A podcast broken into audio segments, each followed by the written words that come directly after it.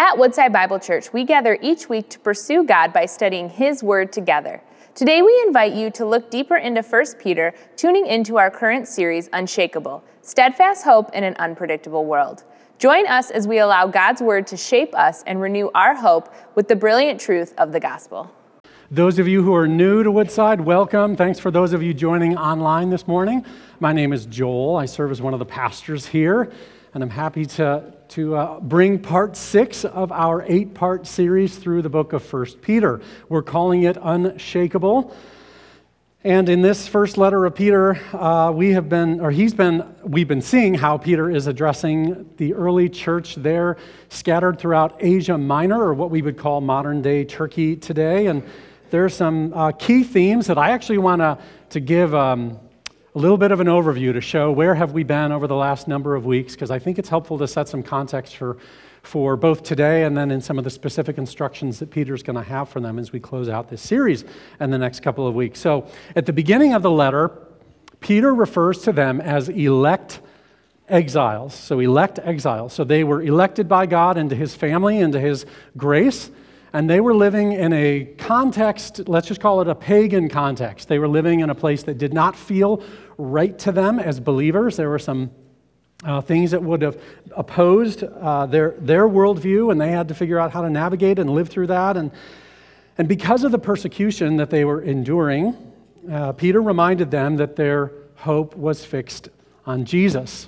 Isn't that what we just sang? We sang that to remind ourselves, sometimes over and over and over again, to remind ourselves where our hope ultimately lies. And so that's what Peter started out the letter. Keep your eyes, keep your heart fixed on the fact that in God's good plan and grace, He's going to hold you secure, and you have an inheritance that is set in eternity, and it's not anything that you do. And the trials that they were experiencing were not accidental. They were opportunities from God's perspective, opportunities for them to demonstrate genuine faith and to live well and to be strengthened. And in the second half of the first chapter of 1 Peter, Peter issued a call to holiness and faithfulness, and he gave them specific instructions of what they were to live like in exile. So there's that word again that he uses, exile.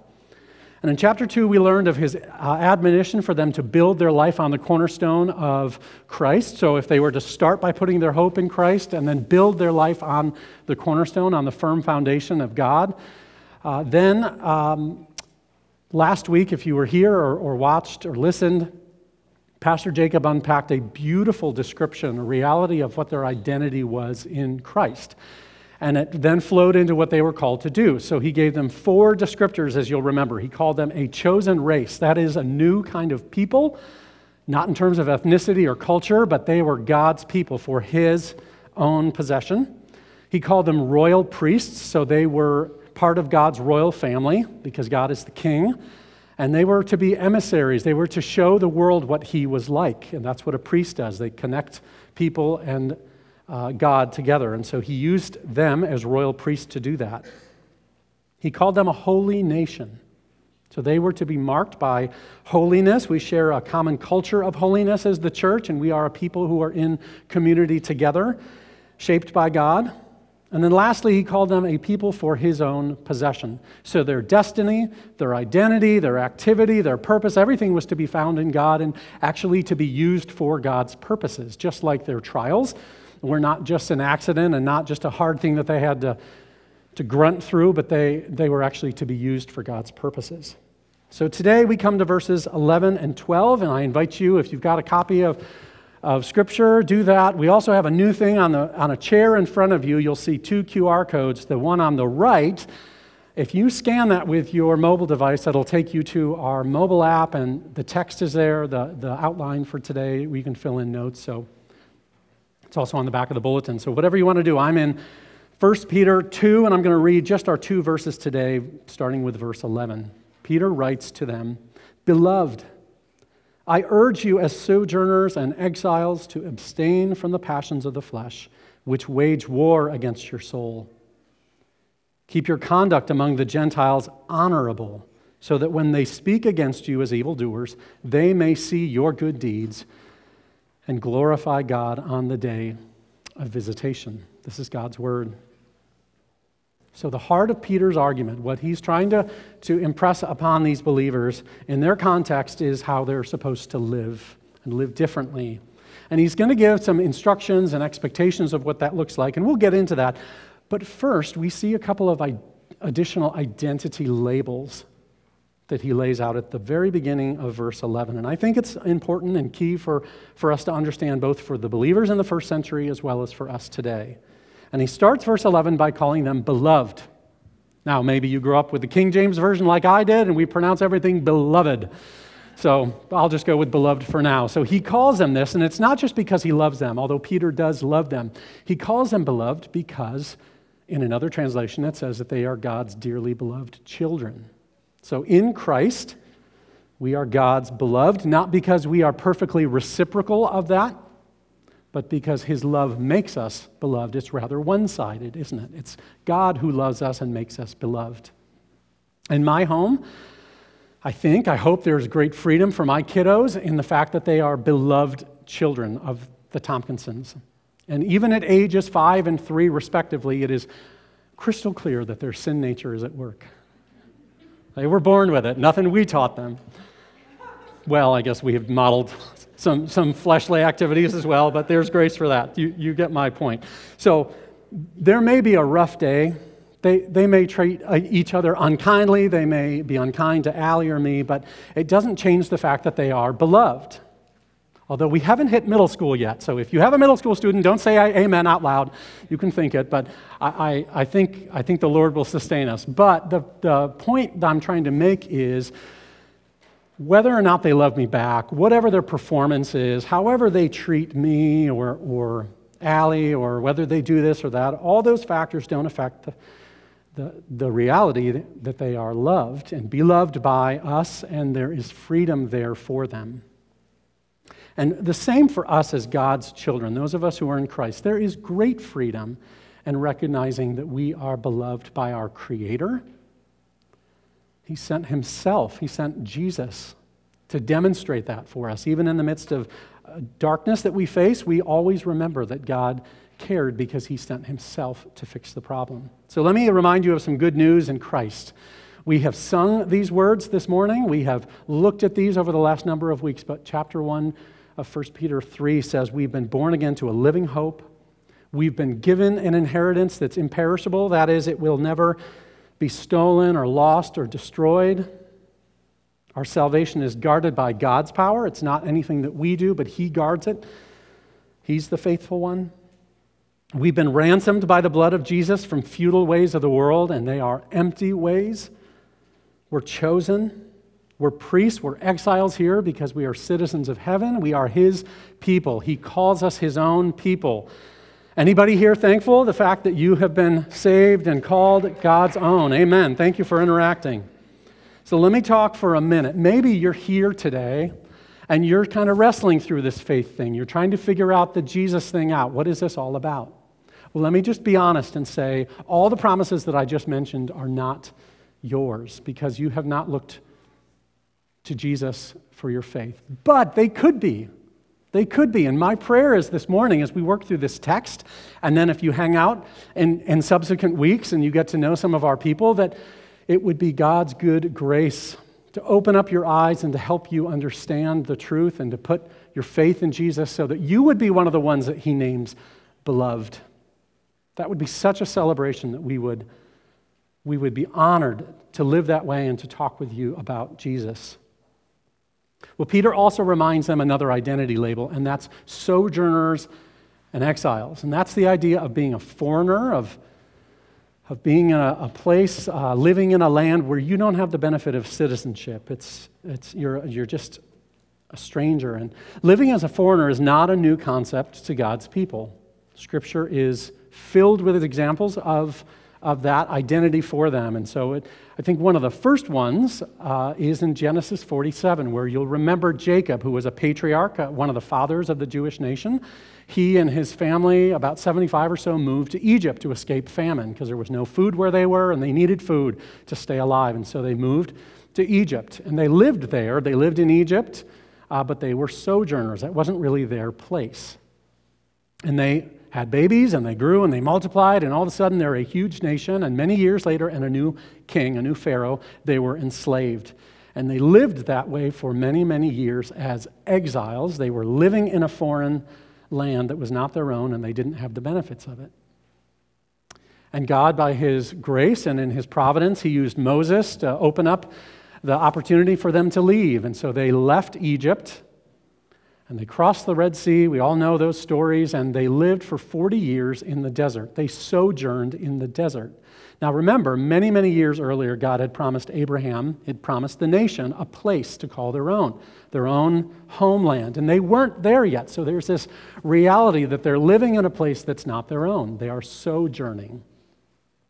Once they get to the place that we know is Israel, the promised land, in 2 Kings, we read about the first exile to Babylon. And the initial one was about 10,000 people, where the enemy came in and took about 10,000 people, including members of the royal family, including government officials, including some very skilled craftsmen. So they took the cream of the crop to Babylon to be exiled. And about a decade or so later, enemies came back in, laid Jerusalem waste, and nearly all the rest of the Jews were exiled to Babylon. So they always have had an identity as being exiles. The New Testament opens with the reality that they're living under Roman occupation. Yes, they're in Israel, but they have a sense in which they're foreigners because they're not Roman citizens. They don't have that benefit. They're living under oppression, an oppressive regime. And you'll remember after Jesus resurrected from the dead and he ascended up into heaven, the gospel lit fire in Jerusalem. Just took off. Thousands coming to Christ. And then persecution came. And all of a sudden, the disciples of Jesus, those who were following him, these thousands, they get pushed further and further out away from Jerusalem. And the fact is, they carry the identity of being exiles with them. This is not, the cultures that they're moving into, something is not right. It doesn't jive with the faith that they're called to. And so Peter is writing to churches that would have rightly understood the reality that they were resident aliens, immigrants, if you will. In fact, the culture, as one commentator wrote about it, the culture was strongly suspicious of Christians. New religious movements were outlawed in the Roman Empire on the basis of charges that they were hostile to society.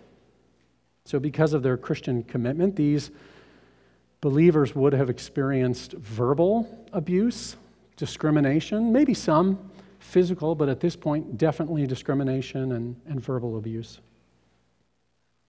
Well, I've spent a lot of time talking about identity because I think it's important for us to see how we are not so different from these first century believers. I don't have time for a deep dive of our nation's 244-year history, but I'll give some Cliff's notes. At one time in our nation, Christianity was the dominant cultural narrative. It was at the center of society. And we have seen and we continue to see a dramatic shift away from Christianity as that dominant narrative. We have lost our influence in culture and politics and more, and in the public sphere, our faith is being relegated to the fringes as pluralism and relativism, secularism become the major cultural narratives. Now, this may cause you alarm. Not wanting to be a Debbie Downer here, but just kind of point out the fact that it may not feel right to you, given the fact that some of our founding documents, you know, the history of our nation, that there were some Christian values there. And this morning I want to remind us, because Peter reminds us, that we belong to another kingdom. It's always been God's people's identity is being sojourners and exiles, and because of that, we are foreigners wherever we are. We're called to be in the world, but not of the world. That's a tricky line to walk, isn't it? But let me encourage you with this. Did you know that the church has actually thrived most when it's on the margins? That's when genuine faith actually shows up, is when it's not in the center of power. And some of the reading and studying I did this morning, I was really quite dismayed by examples throughout human history, church history, of examples when religion is interwoven with power. I don't know if you know much about Constantine, but he was called the first Christian emperor. But one historian has written about Constantine, I quote, "What religion he had was at best a blend of paganism and Christianity for political purposes only." And as Constantine would later claim, Christ himself told him in a dream to take the cross into battle as his standard. Christ didn't actually say that to him, and we know the atrocities of the Crusades that were done in the name of the church and our Savior. Several years ago, Christianity Today published an article that described the church becoming the persecutor. So you'll remember that at one time the early church had been persecuted, and all of a sudden there's a flip, and they become the persecutor. And so the article says, by the end of the 4th century, when Catholic Christianity had become the established religion of the empire, the way was opened for the persecution of religious minorities. We often think of the founding of our nation, and we celebrate how our religion and freedom were interwoven into the fabric of our nation. And there's some virtuous and noble values, for sure. The fathers, some of them God-fearing men, though, made some terrible choices that continue to plague us today. Many confessing Christians were unwilling to abolish slavery, for example, and that perpetuated evil in the treatments of minorities that we feel the effects of still 250 years later, don't we? In our not-too-distant past, consider the moral majority and the connection between white evangelicals and political leaders. Religious leaders were tired of being discriminated against, so they took the fight to Washington, and they built an impressive political machine that lobbied and built connections and enacted legislation. I'm not saying that everything that they did was bad or wrong or that it resulted in bad, but sadly, we have seen examples of Christian leaders who were addicted to power and influence, and they compromised because of that proximity to power, and they lost their witness for Christ. Even King David warned the nation of Israel about power that they would put in leaders. So let me just say with kindness, but candor, that there is no political party, there's no political system or ideology that we can vote in to create a Christian nation. There isn't a political or government structure that can answer the moral and spiritual questions. They can get at some of the externals, but the moral and spiritual issues, which we see clearly in our society today, that there is an answer to that, and it's not structures, it's the gospel. And so, for us as Christ followers, when we identify and we link our affiliation as redeemed people of God who live as resident aliens in this present day, who proclaim and who demonstrate the gospel, that's actually where the church thrives. That's what produces genuine faith. So, am I arguing against civil engagement? Nope, not at all. It's our right here in this democracy that when we see a wrong, we stand up and we say, this is wrong. We can contact our elected officials. We can pray for, we should pray for our elected officials. That's why we're having the night of prayer this coming Thursday, so that we can pray for God to move, because He will move when we ask Him. We can vote. We can participate in all these things, but the key word is invest. Let's invest ourselves in living in the way of Jesus, rather than worrying or wondering or fearing or failing to secure a particular branch of government or a seat in Congress or any other policy win. So when you cast a vote, as you're doing now, either on an absentee ballot through the mail or in the booth in a week or so, we ask for God's wisdom in our decision-making. We honor the values that we see in Scripture. We fight and seek for human flourishing, and then we manage our expectations. Because if we're either despondent about the election results or we see Washington as the new Jerusalem, then let me just tell you, we have set our hopes on something other than Jesus, and we need to way lower the expectations of what Washington or Lansing or any other political or government structure can offer. Let me remind us again, our citizenship is in heaven. And that's why Peter began this book, and he reminds us here that we put our ultimate hope in Christ and only on eternity before us. We are active and engaged, but we put our hope and we work and invest ourselves in God's kingdom. So having said all of that, the Apostle Peter encourages and instructs these believers as exiles in the world, and that's where we find our identity as well. And he urges them, he urges us to be holy.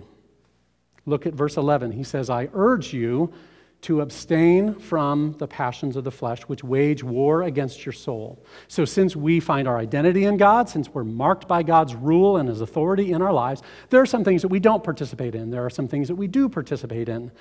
And one of those that we don't is the passions of the flesh. And notice that Peter is actually connecting our bodies, our flesh, with what happens in our souls, that there is a war waging against our souls. And in each and every one of us. I can't see your battle, and you can't see my battle. Only the Lord is aware of how deep and dark and desperate the battle is or isn't, or if you're not even fighting it. The truth is, sometimes we don't even have the self-awareness to know what's really going on in our hearts. I'm reminded of the exchange in the Garden of Eden between the serpent and Eve, and I just want to read a few verses from Genesis 3. But the serpent said to the woman, you will not surely die, for God knows that when you eat of it, that being the fruit that was off limits, when you eat of it, your eyes will be opened, and you will be like God, knowing good and evil. So when the woman saw that the tree was good for food, and that it was a delight to the eyes, and that the tree was to be desired to make one wise, she took of its fruit and ate. And she also gave some to her husband who was with her, and he ate. Then the eyes of both were opened, and they knew that they were naked. So Satan promised our first parents freedom without authority, freedom without authority. His crafty offer was, take it. If you desire it, take it. Enjoy it. You're going to discover that you know and you understand what's best for you. He planted the lie that they'll be free. He said, you won't really die. That's not what is going to happen. God's trying to keep some things from you, and you're going to discover that when you take that bite. But Adam and Eve ended up losing both freedom and authority. They were ultimately kicked out of the garden, but they had some other punishments. The woman would experience pain in childbirth. There was always going to be this relational power struggle tension between the man and the woman in their marriage. The man would have to work hard, and he would sweat and toil. And ultimately, their bodies were going to die. They weren't going to live forever. The passions of the flesh promise freedom without authority, but it can't deliver that. That's a lie. The war between the flesh and God's authority continues to be waged within you and me each and every day, and Peter tells us that both because they are God's possession and because of their lives or their souls are at stake, he tells them to win the battle inside or win the battle within.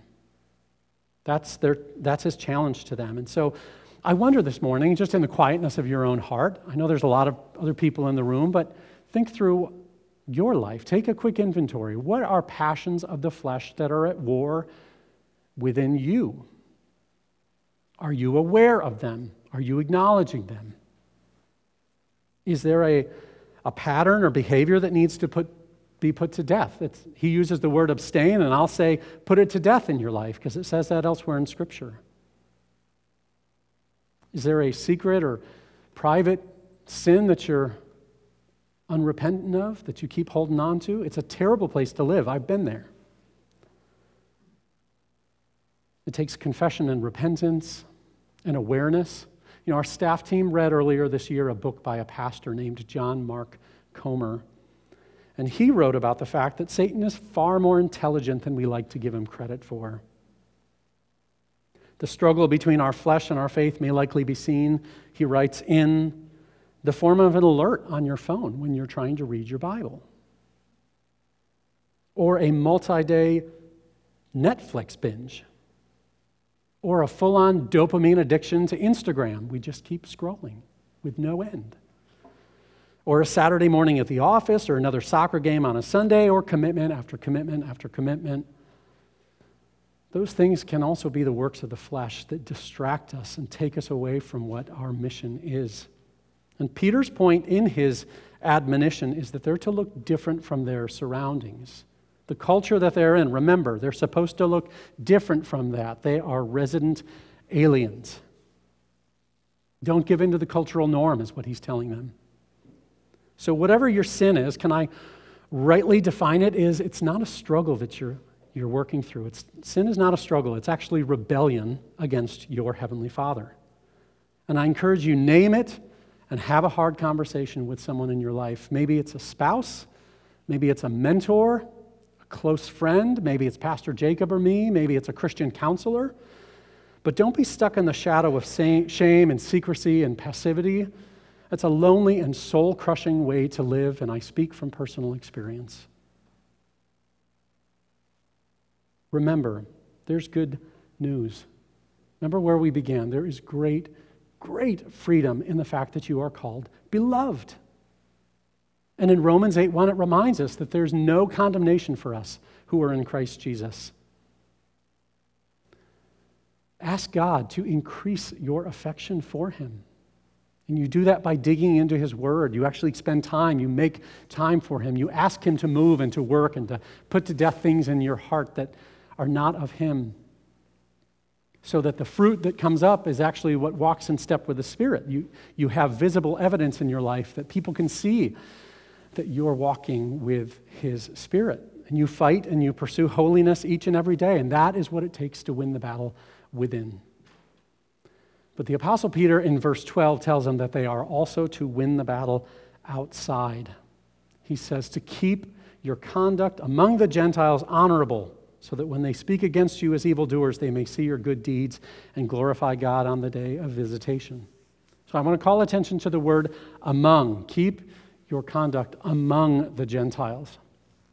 He was not calling for these believers to withdraw and just to stay in, to only huddle in a gathering like this and to stay out of the world and be afraid by it. They weren't to live in a vacuum. Yes, their culture was antagonistic to Jesus and his ways and his people. But there was the expectation, there was the responsibility, there was the opportunity for them to live as salt and light, and to work and interact among these unbelievers. And this was the environment that they were placed into by God's sovereign design. He planned their place of dwelling, and so Peter was saying, lean into that. Live among them. Live missionally, pointing to the day of visitation. That is the day that God would visit lost sinners by his grace and open up their hearts and save them. So these Christians were meant to live winsomely and differently. And the term he uses, honorable, carries this idea of being beautiful and pleasing and genuine, attractive. So the way that we carry ourselves before unbelieving friends, acquaintances, neighbors, coworkers, it actually matters. And so I would ask the question, how's your conduct before them? Actually, I should ask the first question, which is, are you in relationship with unbelievers such that you can have good conduct among them? Let me remind us that the church, by its very nature, is missional. Like I said, we gather here on Sunday mornings, we worship, we call out to God together, we sing, we look at the Word, we're recharged, and then we're sent out. We're scattered throughout all the different places that God ordains for us. And it's our mission to see people redeemed and made right before God and connected and restored in relationship to him. Now, I'll be honest, as a pastor, it can be a challenge at times to cultivate a lot of relationships with unbelievers. First of all, it's because a lot of my relational energy is invested in you all. And secondly, when you meet people out and about and they say, oh, what do you do for a living? Oh, I'm a pastor. That shuts it right down. They don't really want to talk a whole lot, right? There's a little bit of a stigma. So about a month ago, we invited a family who's not from the United States over to our home, along with a mutual friend. And over dinner on our back deck, we asked them about their experience here in the States, and we learned about their home culture, and we ate good food, and we laughed, and we watched our kids, little kids interacting and be crazy, and it was a really delightful day.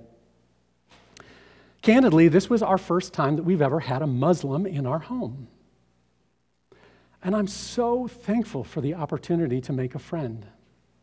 I really am. And what struck me after reflecting on our time together is that we approach the world with very different worldview. We have some different values. And yet, I hope that what they saw on display in our home was something that was beautiful and winsome. And I hope that they felt valued and honored by our time together, those few hours on our back deck. And the fact that the husband, on his way out our door, asked for my cell phone number so that we could continue building a friendship tells me that I have to lean in and press into good word and deed and living winsomely and carefully before him.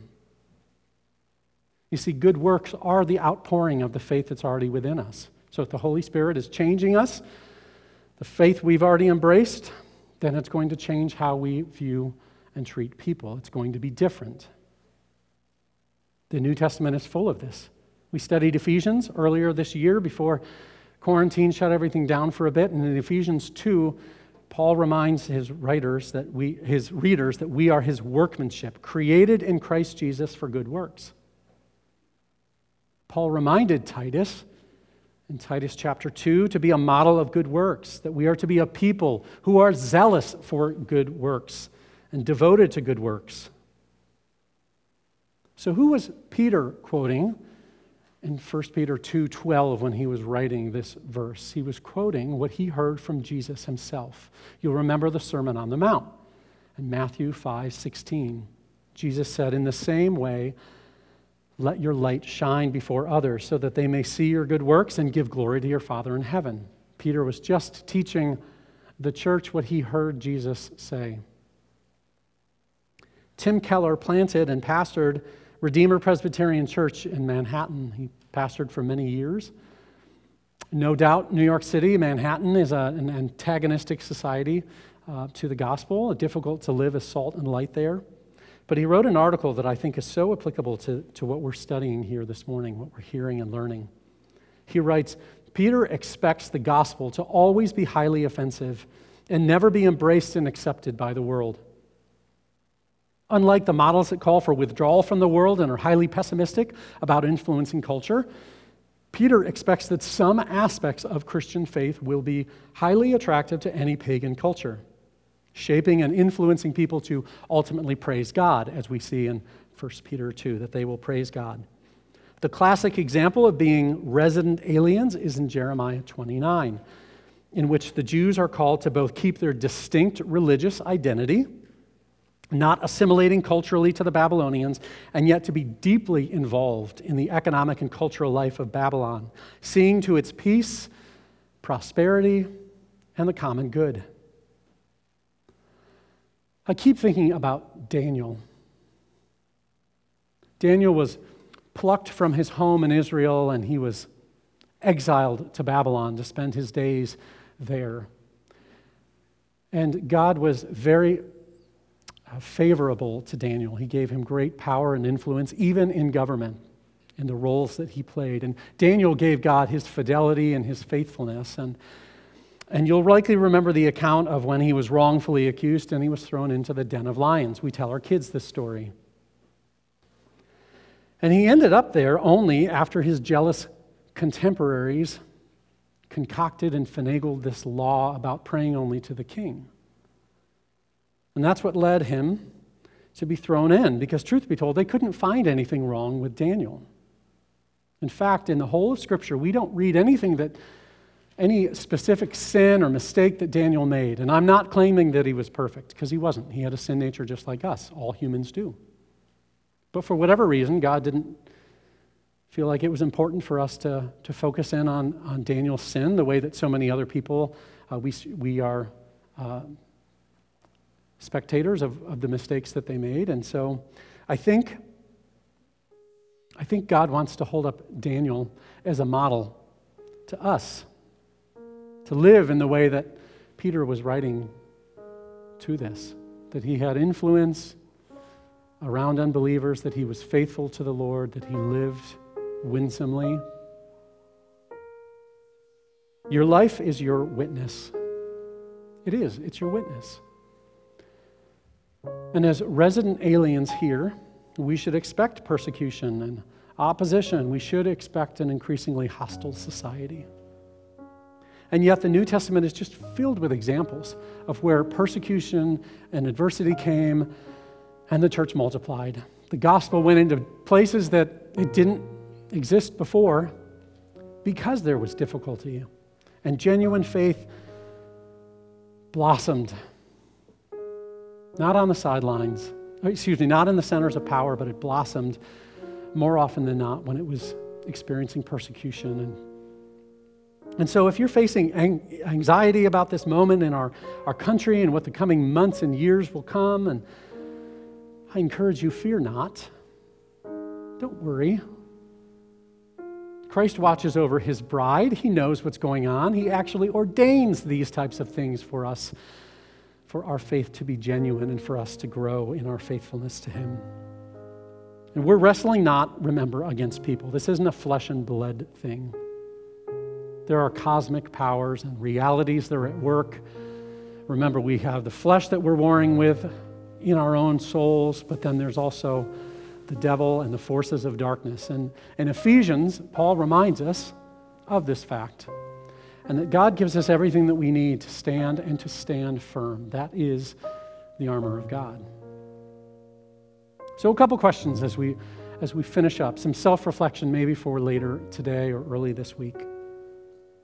Do you embrace your identity as a resident alien today in our country, our world?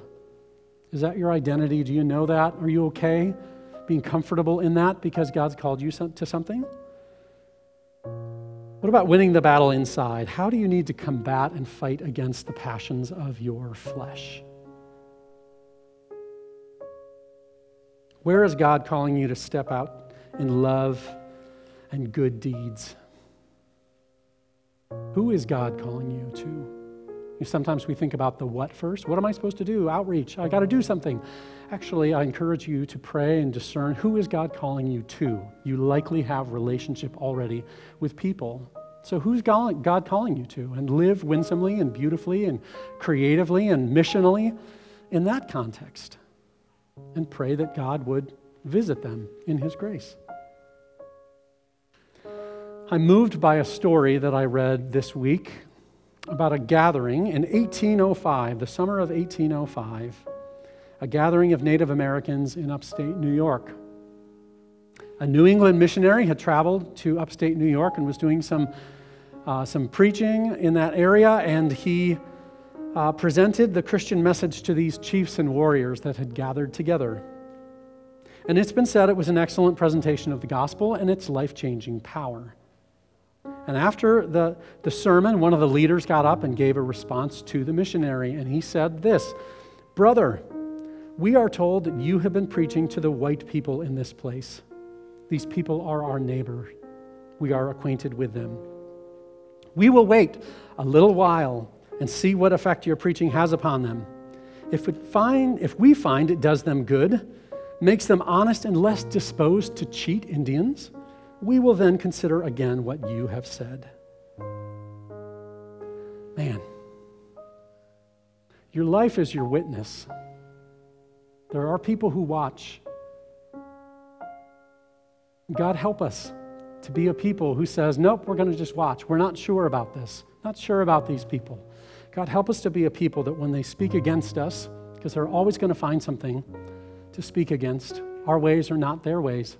God's ways are not their ways. We live in a place that's not our own. So God help us to be the type of people who live before the unbelieving world such that they say one day, I praise God because of the influence, the witness, the life, the love that was shown to me by fill in the blank.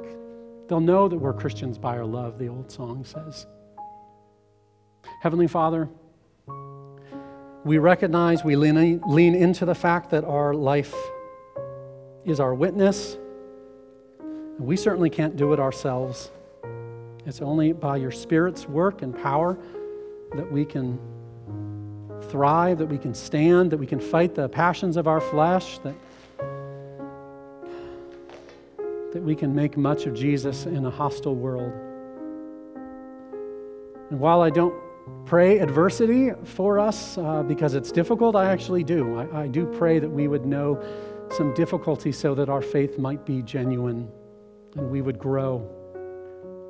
Pray that you would allow us this week and in the coming weeks to encounter people who are different from us, who have a different set of values, and that because of who we are, secure in you, and because of what you are doing in our hearts, that out of the overflow of that, our mouths would speak. Help us to be fluent in the gospel and the good news, connecting it to the world. Thank you for the opportunity to live and to serve and to reach Farmington Hills and West Bloomfield and Livonia, Berkeley, Bloomfield Hills, Commerce Township, all these different places, Southfield, Redford, all these places that you have called us to.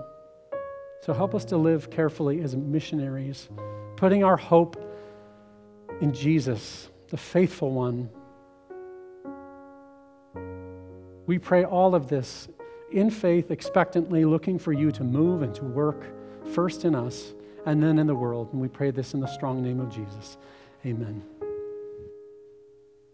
Thank you for joining us as we study God's Word together. We would love to hear how God is moving in your heart and get you connected into the Woodside Bible Church family. Head to woodsidebible.org/connect to introduce yourself to us today.